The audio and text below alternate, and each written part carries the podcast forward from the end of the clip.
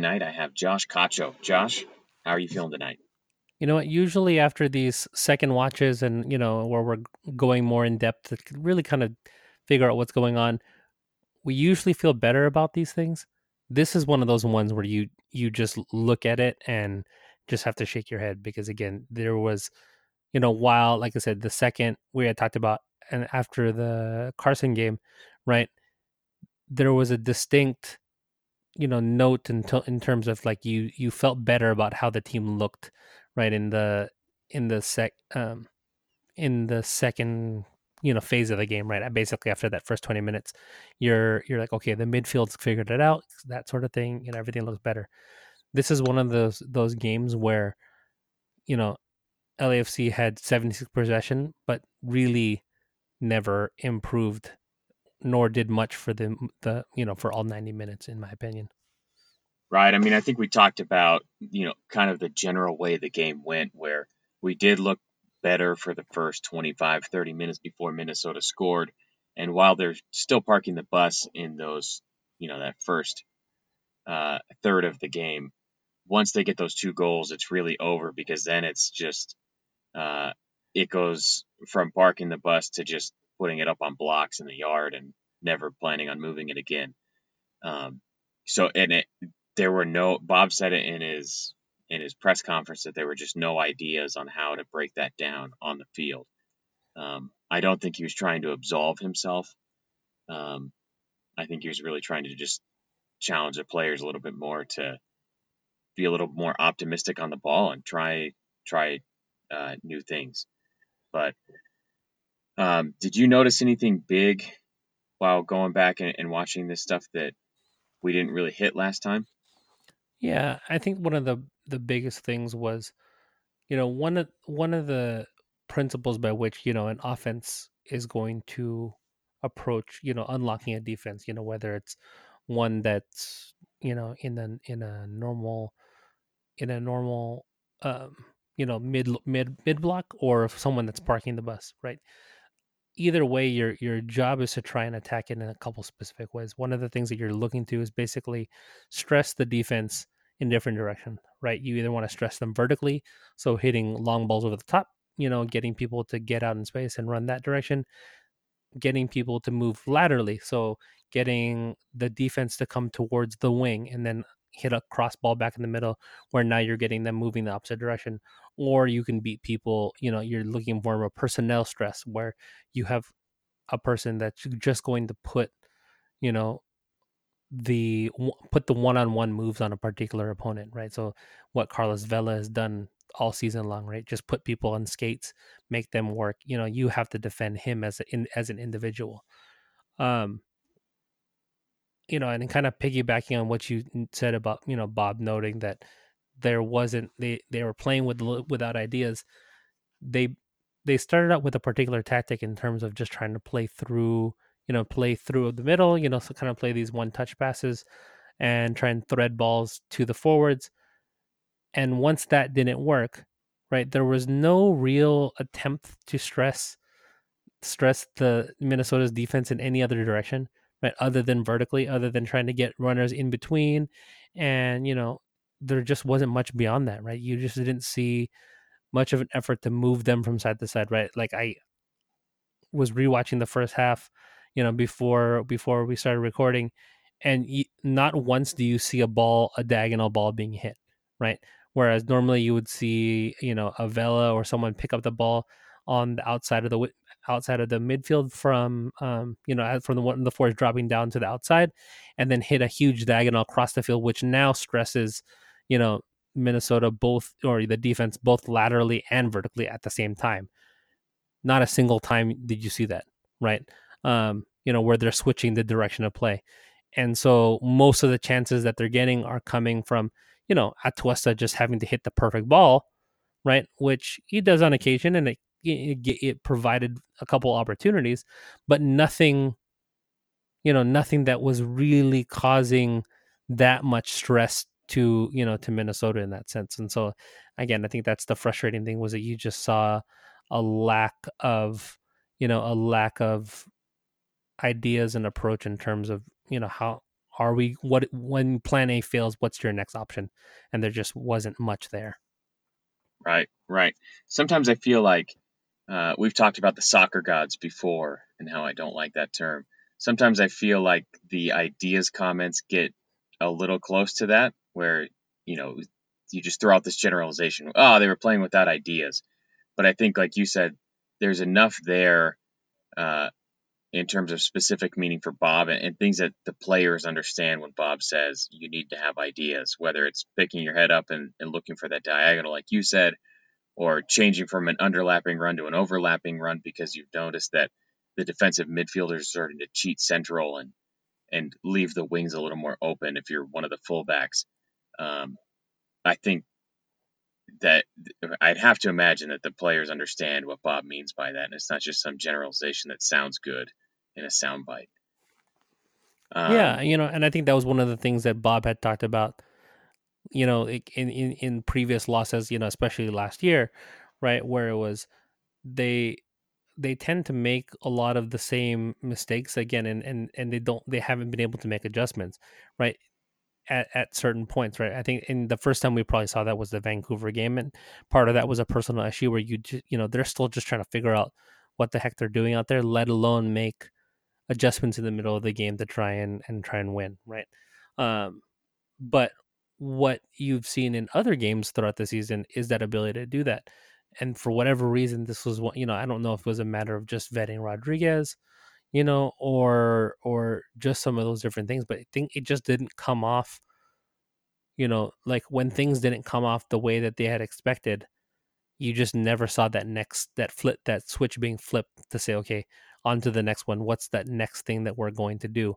Right? Is it if you know if we can't pass central, you know, are we just going to continue to do it the rest of the game? And essentially, that's what happened for 90 minutes, right? It was we're just going to stick with the same tactic and hope it works again yeah. like sometimes it works and you can and you can just wear teams down that way but other times again based on how how disciplined minnesota was playing and you have to give them credit it was extremely disciplined in, in terms of how they held their lines they're not moving you know over too much and overreacting to certain things that were happening you know but at the same time when you did see some of those things happening whether it's an overlapping from harvey or um, you know, or the interchange where Rodriguez, you know, either Rossi or Rodriguez is out wide, and then they cut inside, you know, and then you have that late runner coming in, you know, from either Blessing or Dio.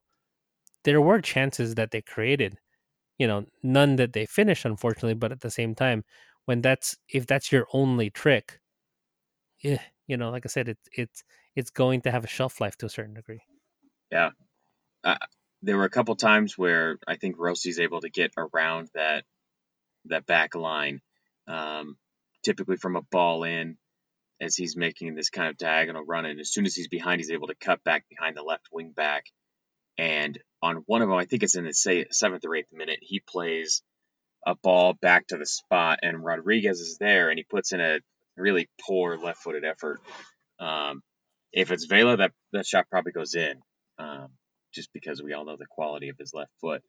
So, I, I do I think there's something there with Rodriguez finishing? No, I think it's just you know, uh, he, maybe he's a little overamped and he's and he doesn't get his foot around it properly. I, I'm not exactly sure, but there are a handful of chances like that where Rossi's able to get around their left wing back. I think his name was Metanire. Um, so there's there's a there, was he? Yeah, he was the. I think Minnesota's only All Star. Okay.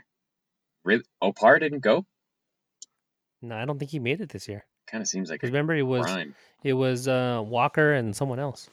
Yeah, yeah, you know, and right. LGP, one of the Atlanta guys. Okay, yeah. Wow. Um.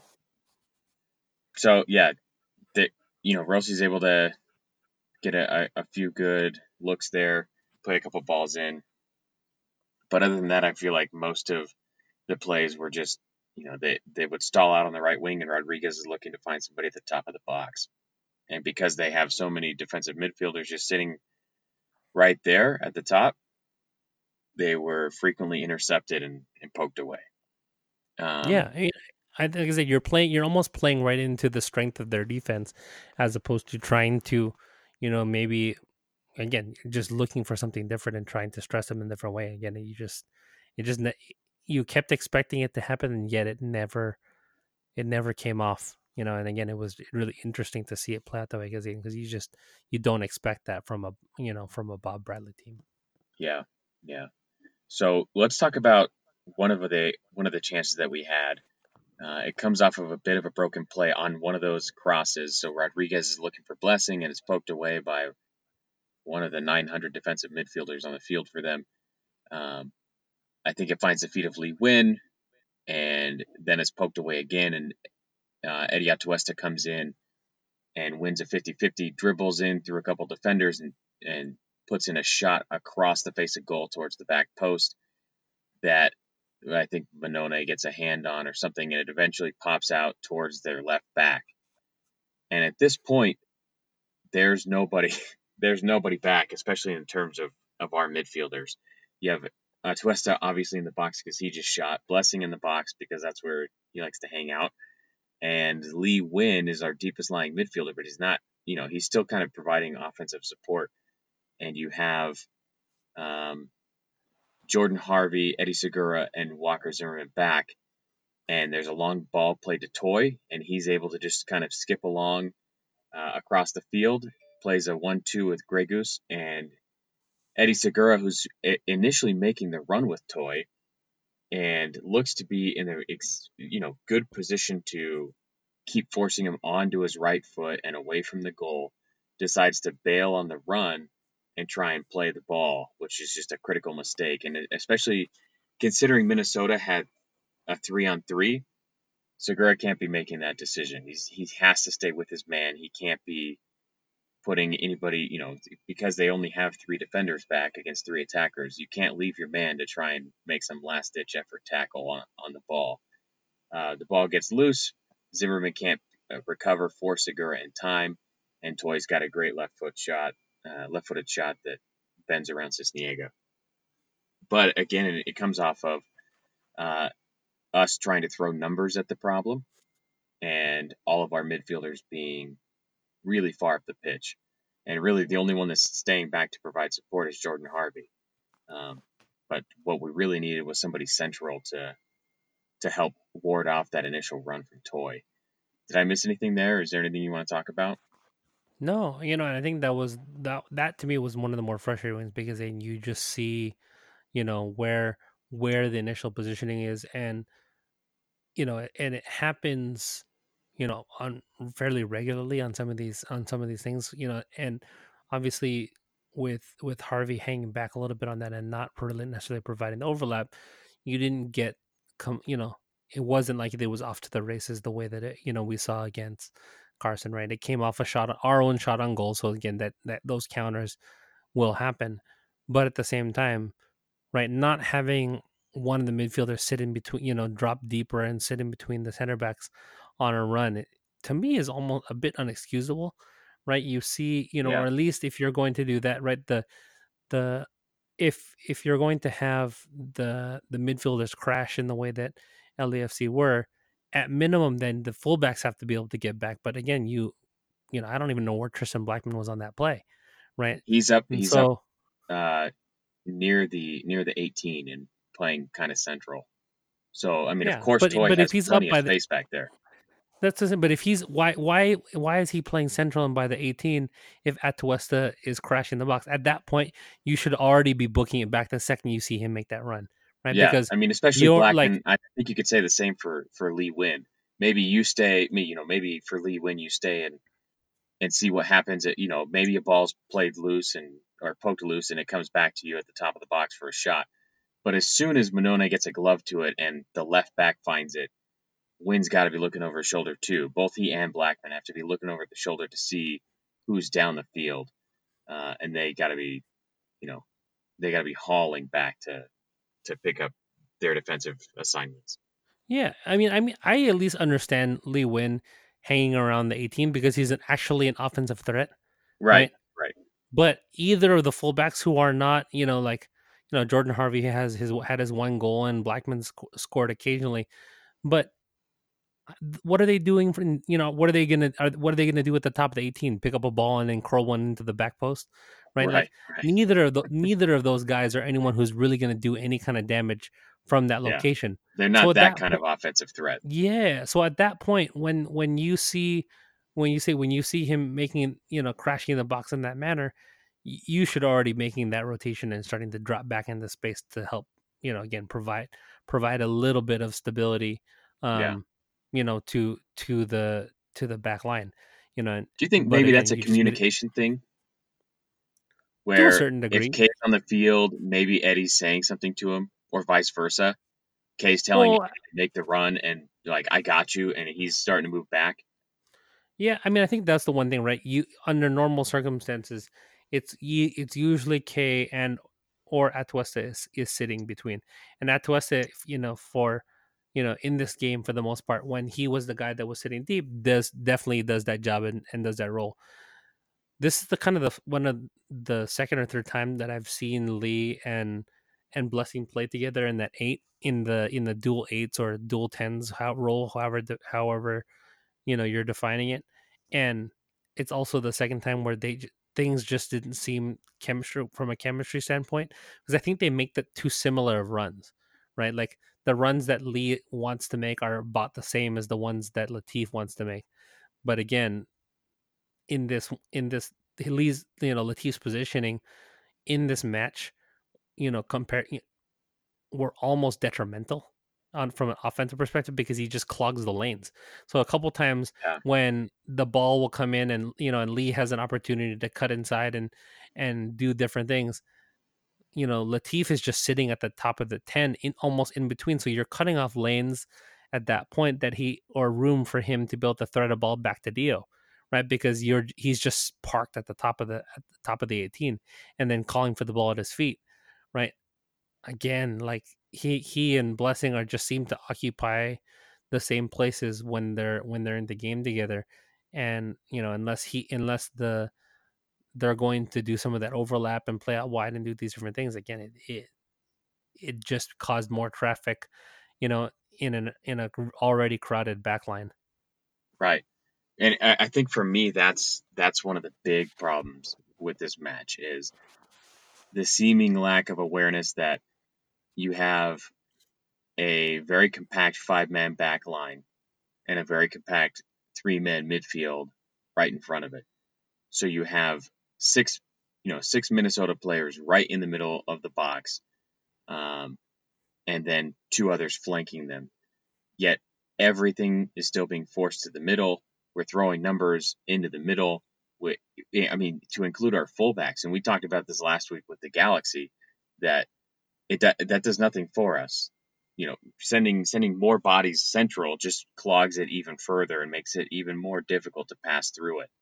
Um, so that that's where I think I'm the most frustrated, kind of similar to you, where why you know why are there just so many bodies where it's all compacted?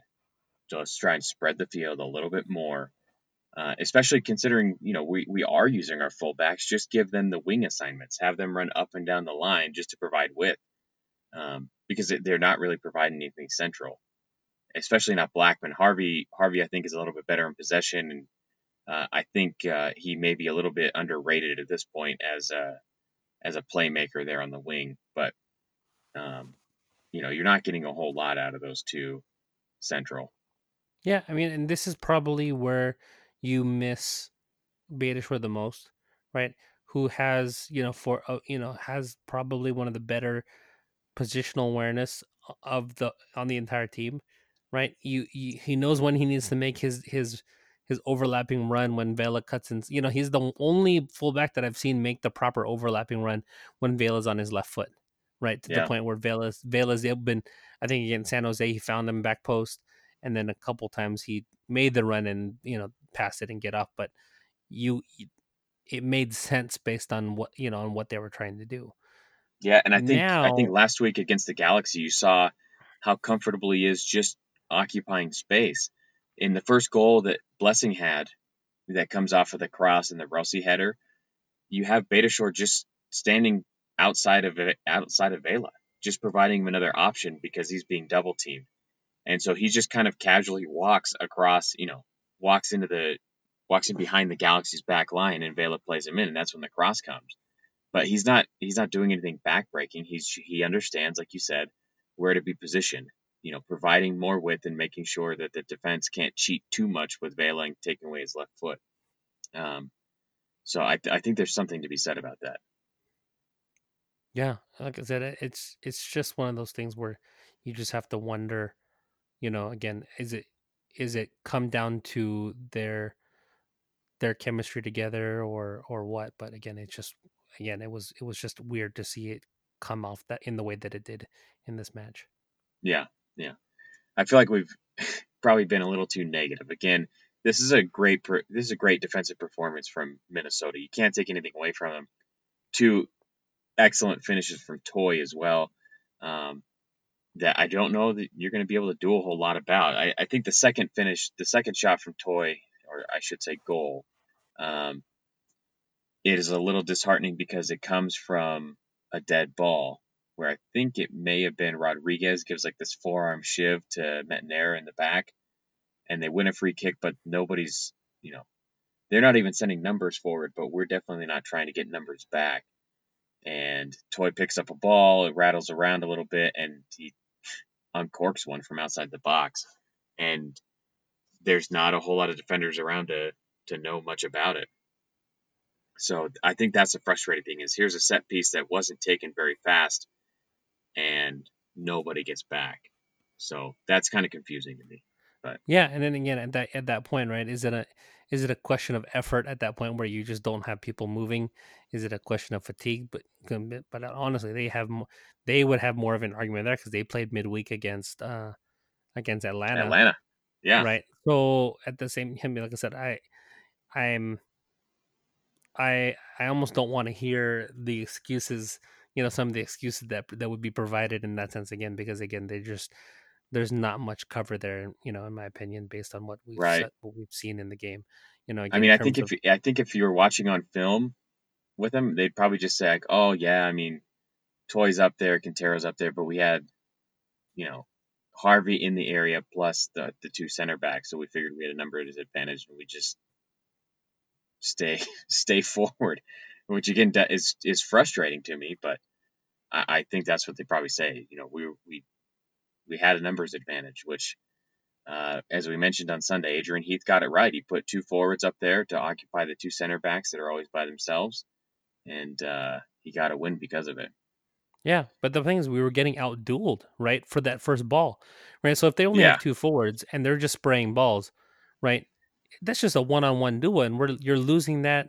You know, you you lost that on two big occasions that led to some of those goals, and again, you know, as as good as you know Mason Toye and Quintero are, you know we've seen you know they're it's not like they're in that upper echelon of the MLS in terms of you know strike partners that you're you're you know that you're yeah. worried that keep you up at night, right? It's you know like of of the ones we played against, it's Pavón and and and Zlatan, and then probably Joseph and Pity, right? Or whatever combination yeah. they the yeah. board decides to let them use.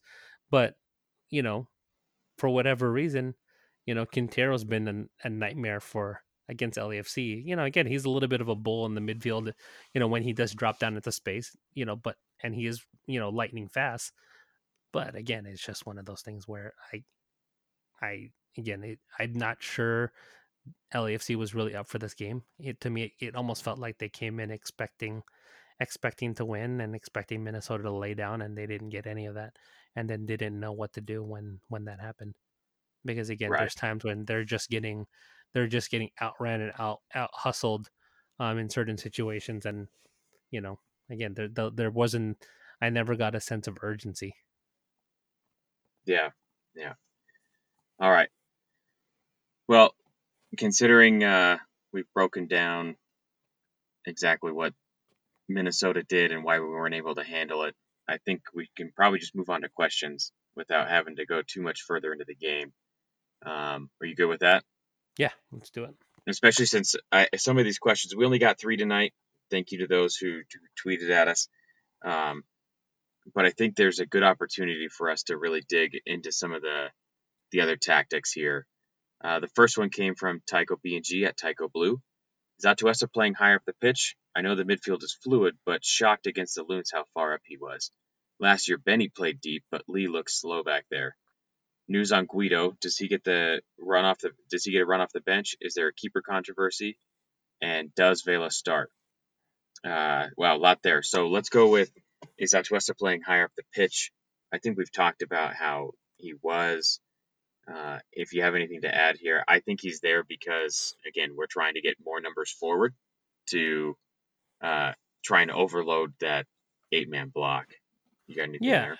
I think I think he sees when he is getting forward, it's because there's he's trying to stretch, you know, trying to stretch them laterally, you know, by making the runs in those situations.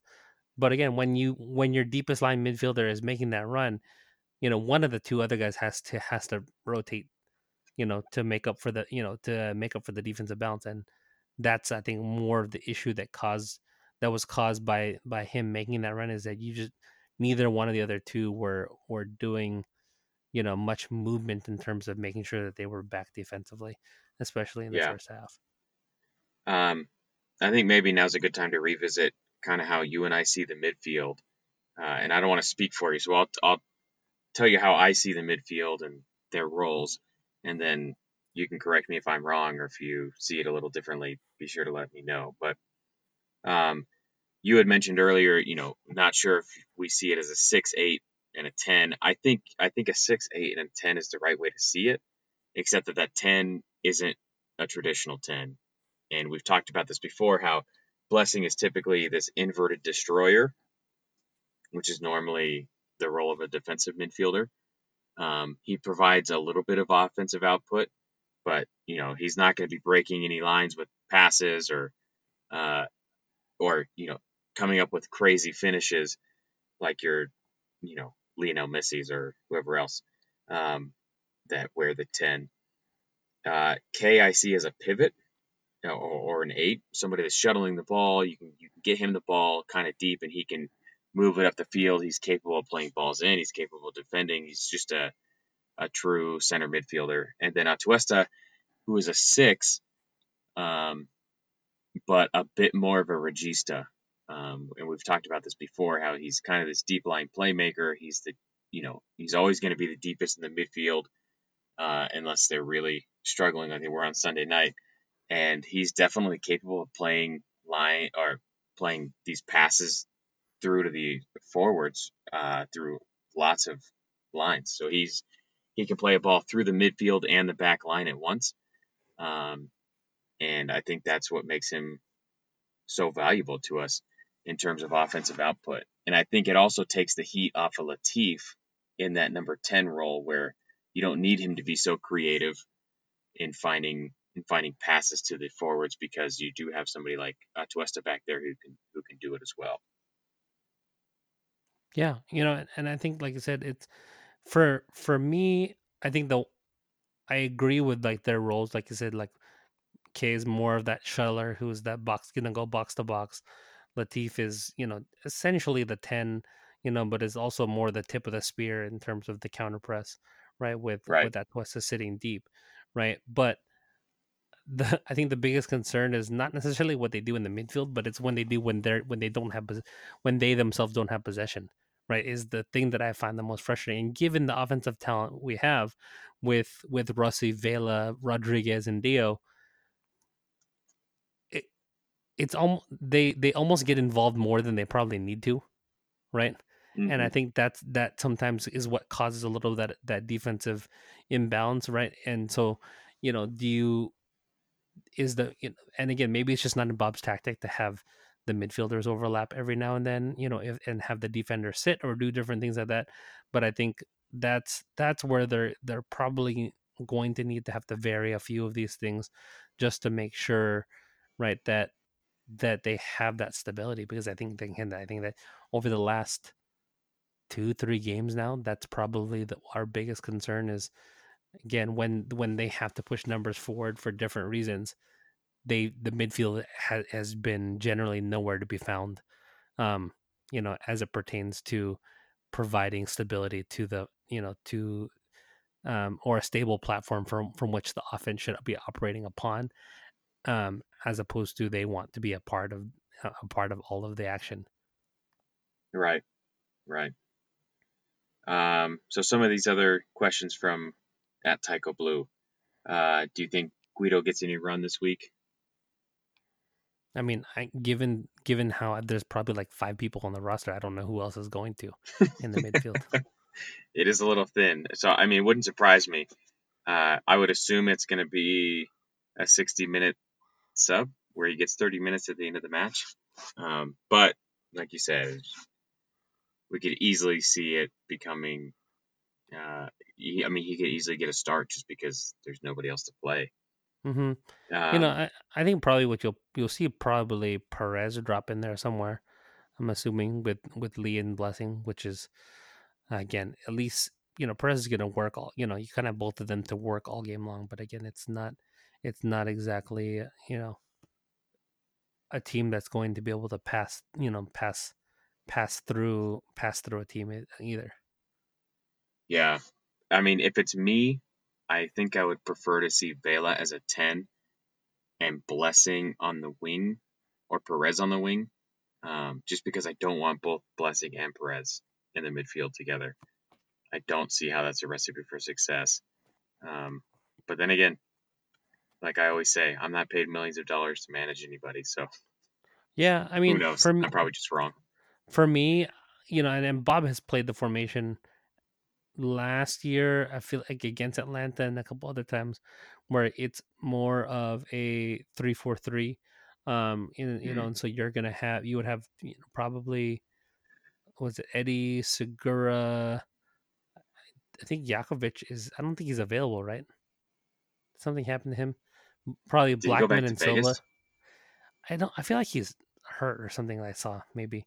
But hmm. anyways, we like Blackmon, um, probably Blackmon, Segura, and Silva across that back three, with Latif playing on that right hand side of as a you know as a midfielder wingback, and then on that left side you can play El Munir there, and then still have you know um, Lee and any one of the other two midfielders, right in the middle of the park. Uh, that's a, that's an interesting thought. I like that. Yeah. Right. So then you have Muhammad and Blessing be able to play back, or you know, any of you know, or whoever. Yeah, because I think it would be Blessing playing that right wing back role, um, right with probably Lee. Yeah, I'd, I'd have to assume so. And I don't know who the other midfielder would be to sit centrally. Then you still play your three up top, right? Of having Dio, probably yeah. Perez and Vela if he's available. Again, that's it, a really interesting thought. Yeah, I don't. I, would, I mean, I don't. I can't say that I see Bob doing it. Um, just because he seems to be. We play a four three three, and that's what we do. But but you can even do it in be, possession, right? Yeah. It doesn't necessarily right, mean right, that, right, right. Like you just you line up in your four three three, but then in possession, that's basically where where you know you basically just have you know the right back sit, right? Uh-huh. Um, Blessing pushes over from his spot. Munir plays up high, and then you again you maintain your normal width there.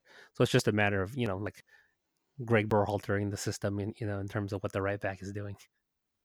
Ugh, buckle up, kids! It's gonna get ugly if it if it's a Berhalter idea. Yeah. So yeah, um, we'll, we'll see. I mean, again, it, it's you're in a in a place where you kind of have to figure out something because again, I'm not even sure. You know, given we have what six players out on international duty, I think Seattle has ten. Six, yeah. So yeah, we have six. 10? Seattle has ten. Jeez. Yep. But they have a USL team to call people in from. We don't. So Right, right. One day. Um, to be to be fair to the to the club, I kind of like how we're building it. Um, where we're basically we started with what was it U12s, U13s. Mm-hmm. I think we have up to up to 15 to now. Right. So they're just going to continue to matriculate, and by the time they're 18 year olds, will end up with the USL squad, I would imagine. Um, and that way, they're you know they grew up inside our system um, and we don't have to worry about going out and finding the right fit for a USL side. Uh, his next question is Is there a keeper controversy? We kind of talked about this on Sunday, and uh, I think I think it's fair to say that there is, and that this has been a bit mismanaged which again, I, I know I mentioned on Sunday. What do you think, Josh? Yeah, I mean, honestly, I it's just one of those things where they both do a few things well, but nothing great, right? And it's like you you wish you had a little bit from each guy, right? Like Miller's communication with the defensive line and some of those things, but at the same time, I almost feel like the things that Sisniega doesn't do well are things that you can work on and you can improve. I don't know how you improve some of Miller's flaws in terms of, you know, his, you know, some of the things that, you know, his, you know, some of the mental things that he's going through, right? And just, you know, again, his confidence in knowing when to come out, you know, being more assertive as a keeper and some of those different things. Eh, again, it's tough, right? Because again, we don't know what's Right. happening. We don't know what's happening day to day. We don't know what's happening in, in training all the time. And so again, Bob seemed to be pretty frustrated after the um you know with him after the Carson game, you know, but at the same time, Sisniega even in this game had his fair share of just you know gaffes. I think in the 65th minute he tries to play a ball out and it basically just plays it right to Quintero, right? Or Yeah. you know, and you're just Yeah. like, yeah, yeah, yeah, you know. So they they haven't been able, you know, neither guy has been eh, really separated himself as much as we would like to think. You know, Sisniega had a nice little run there, but at the same time, it was it wasn't again, you know, it was in in cup competition, not against necessarily the best we were going to see, you know, in throughout the league, you know. But again, it's some of the stuff that that Miller's been going through as well, right? Isn't doesn't provide you with any any more confidence in terms of how how they they've been able to marshal the back line, you know, appropriately. So Right. Um, Bob actually fielded a question about this in his press conference as well. And he pretty much pointed the finger straight at the U.S. men's national team and said, Tyler hasn't been the same since he went back. He was gone for however many weeks and was the third string keeper and didn't get enough. He didn't get enough games in. Um, and I, I mean, I have to say I agree because he came back and it felt like he was starting all over again. Um, except when he started with us last year, he got off to an amazing start. So, man, you never want to be in the position of turning down a, a call up, but um, if it comes down to it again, and Miller's looking down the barrel of, I can either start with my club team, or I can be the third choice for the Gold Cup behind, you know, Zach Steffen, who just got sold to Man City, and I assume Sean Johnson for who for whatever reason is in Berhalter's good graces, uh, despite a remarkable own goal this year. I mean, he didn't Uh, even make. He's not back in it for this next run either, though. So, they, you Did, know, they, did Johnson not get called up? no, it was Guzan and then Ethan Horvath. I thought they called in four, Maybe, but that I think Johnson was one of them. I think I don't. I think they're expecting it to be Horvath, Guzan, and uh, Okay, and and I, I thought I thought. Horvath got snubbed, but um, nah, not that it matters. Uh, We all know Steffen's got the men's national team job, so whoever they bring in from MLS to keep MLS fans happy, or it's fine. DC fans are still going to be crying that Bill Hamid hasn't gotten any love. So, uh, but yeah, if if it's me, Miller's got to think long and hard about those decisions. Like, if he if I'm just going to be the third choice and never going to see a game, then maybe you should just leave me at home.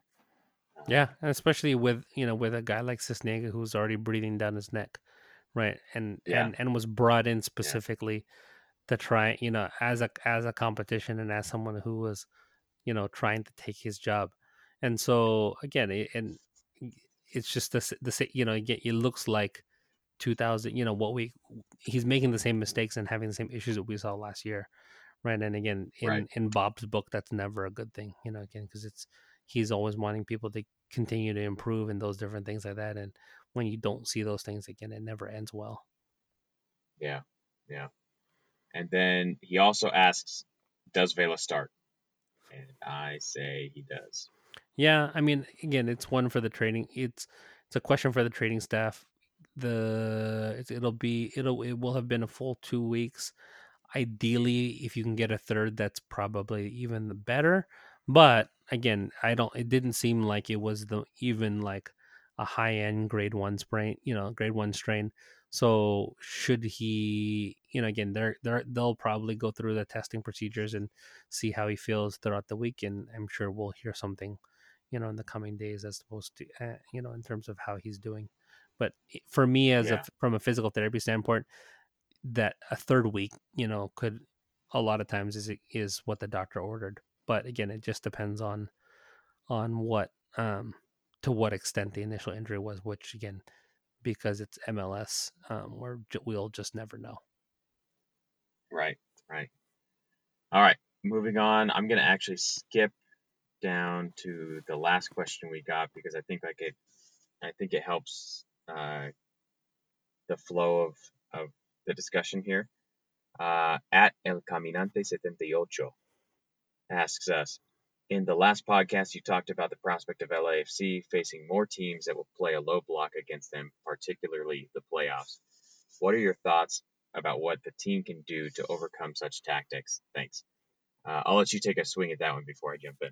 Yeah, I mean, I think it's for me, it's understanding how how to stress teams in multiple ways, right? If if it, you know, like when you have Carlos Vela available, right, he does a lot of those things on his own, right? And that's probably led to some of the chatter about LAFC being a one man team and some of the singing. And again, there's a little bit of validity to it just because they played so you know they again they they there was that disjointed that disjointed approach and again not much not much um you know not much adjustment to try and and do something different uh but i think the biggest thing is figuring out how you know what's the tactic for the given moment to be able to move, you know, to get to get that movement from that back line, right? So whether that's hitting that diagonal, whether that's stretching it, whether it's a false nine, you know, you have a multitude of things that you're going to be able to employ to try and break that down.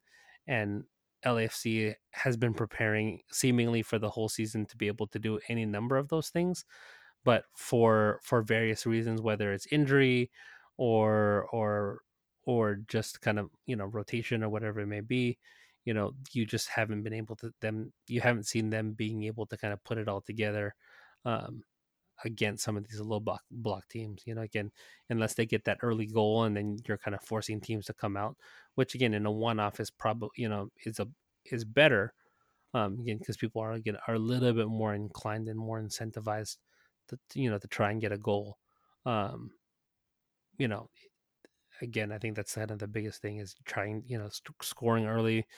You know, is always is always the number one thing to kind of pull people out of a block. But I think the second thing is understanding how you know what what ways is are going to be best to stress, you know, to put stress on the opposing team's defense, whether it's laterally, vertically, or again just using your one-on-one matchups and then winning them with superior skill and ability. Yeah, um, the playoff thing is a little bit interesting because teams can't just play for a draw. I mean, they can. They can try, you know, they can try and run the gauntlet of 120 minutes against LAFC without conceding a goal and hope to, to get us in penalties. But 120 minutes without conceding uh, is going to be tough, even for somebody's discipline as Minnesota when you consider the firepower that we were missing on on Sunday night. Um, so I don't know that like kind of like you said that they're not going to be able to play as low, and especially if we get a, an early goal, they're going to have to come out and play, and then that's when we can really pour it on. Um, specifically, there's a few things that I think you can do uh, against a team that is going to defend like Minnesota was, where again, I feel like I've said this a hundred thousand times now, but a five man back line, three defensive midfielders. Uh, for me, it starts with pulling back your wingers in front of the wingbacks and then using your fullbacks to create two on ones on the outside. So, for example, on the right wing, if you have Carlos Vela, you have your fullback overlapping and creating a 2v1 on the wing back to force him into a decision. Do I do I take the runner or do I take Vela? If he takes the runner, now a defensive midfielder has to come over or one of the other center backs, and it opens up more space in the box. Uh, where ideally you have, you know, Mark Anthony Kaye, Latif Blessing, Diego Rossi, and, and Adama Diomande all spread out in the box. And the idea isn't necessarily to send in a header because we don't have a true aerial threat. Uh, at least I don't think so in our in our midfield or or among our forwards. Um, but it's to find uh, uh, you know a couple more passes to to set up a shot. And then uh, the other thing I think we can do, especially against Minnesota, and Josh, you and I kind of talked about this before the podcast, is if a team is going to sit two forwards behind our midfield, like Minnesota did with Quintero and uh, and Toye, you can put Latif Blessing back in you know his true destroyer role and move Eddie Eddie Atuesta up the pitch uh, where he was already playing.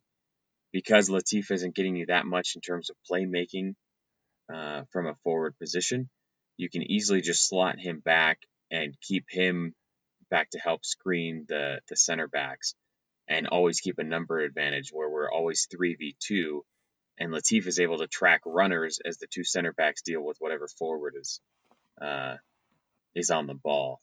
Um, so those are those are two big things that I would do. One, you know, uh, the two v ones on the on the wing as an offensive threat, and then switching Latif back into a, a defensive role for, uh, you know, to prevent any goals from being scored on the counter. Yeah, I mean, and it, it almost uh, makes him, you know, it almost allows him to play to the best of his his skill, right? Where he can with knowing that he has the two center backs behind him, right? He can play super aggressive. He can track back. He can chase people down into the box, nip the ball from from behind, do all those things that he does so well further up the pitch, you know. But at the same time, right now you you but you're still maintaining a little bit of defensive balance, you know, um, with him back there, and then also still have that ability to create for, by having um, Atuesta further up the pitch. Right, right. Okay. Uh, last question here is from at Finding Nebula. Uh, shout out to Valeria for always coming up with some good questions. What do you think are the chances of getting three points in Orlando since we have since we are losing five players to international duty and Vela is questionable? Side note, I hate that the MLS has games during the international break. Same here, sister uh, I don't think anybody is really thrilled. I mean, even the coaches uh, aren't happy about it. The the a lot of the international coaches, including Greg Berhalter, the counter press punching bag, um, is not thrilled about it and has spoken out about it. Um, the chances of getting three points in Orlando, I, I honestly think they're high. I mean, I know that we're going to be fielding a rotated squad on the road, which has been a recipe for disaster for us so far. But Orlando um, is not a very good team, which I mean maybe that's maybe that's also a sign. Two of our other losses came with rotated squads on the road against Colorado and uh, and Vancouver. So I don't know. I feel positive going into the weekend. What about you, Josh? Yeah, I mean, and I think it's they're in a little bit different position than a Minnesota, who's you know, in the top half of the Western Conference, the crazy Western Conference table, right? And needs and needed points no matter what, right? Orlando, I think they're, I don't know, I think they're chasing a playoff position in the East, right? They're kind of on the outside looking in, and so they almost have to get three points, see. right? Especially on at home. Orlando is currently in ninth. Yeah, and but how many points are they out? They are four points out of the playoffs. For sure. So at that point, right, they they they need a full three, right? And and so I would assume that you're probably, you know, you would you may get a little bit more more and again with them being at home, right, you're gonna get a little bit more activity from them, you know, than you saw from Minnesota in terms of um, you know, in terms of attacking attacking prowess. And so again, the tough thing is again the rotation and some of those different things. But generally you're keeping, you know, most of your um your front three. And again, it's the it's the midfield that's probably a little bit more a bigger concern, you know, and how you line that up and how you set that up. I think both, you know, maybe they play like, you know, either Segura or Silva, who are both you know, who have both played center defensive midfield in that deepest lying play, you know, that deeper lying role, and just have them sit in mm. between the center backs, right? So again, there's there's options there and different things that they may do. Um, again, in but at the same time, again, it's one of those things where you're definitely going to have an advantage when it comes to certain things, and you're still you still have guys that are going to know their role and be, do and do those different things again. It's just again the midfield is probably the biggest concern, but given that the midfield have played fairly poorly over the last couple weeks, right? Um, again, I think we need we could probably use a hard reset there as well. Yeah, yeah, yeah. Kind of like you said, you have essentially a, a starting back line available with Harvey Segura, uh, who I assume will be Blackmon and then Beitashour. That I mean, that's a pretty solid back line there. We've even had people calling for Blackmon over Zimmerman, which I think is kind of crazy, but um, not unheard of, I guess, at this point. Yeah, I mean, and then, like you said, the midfield's going to have to be heavily rotated. You still have Blessing and uh, Win around, um, and then, like you said, that your starting front three are still there. So, uh, still a fairly standard squad, rotating a couple guys in the midfield. So, I'm pos- I feel positive going into the weekend, um, and I think everybody else should too. All right, anything else, Josh?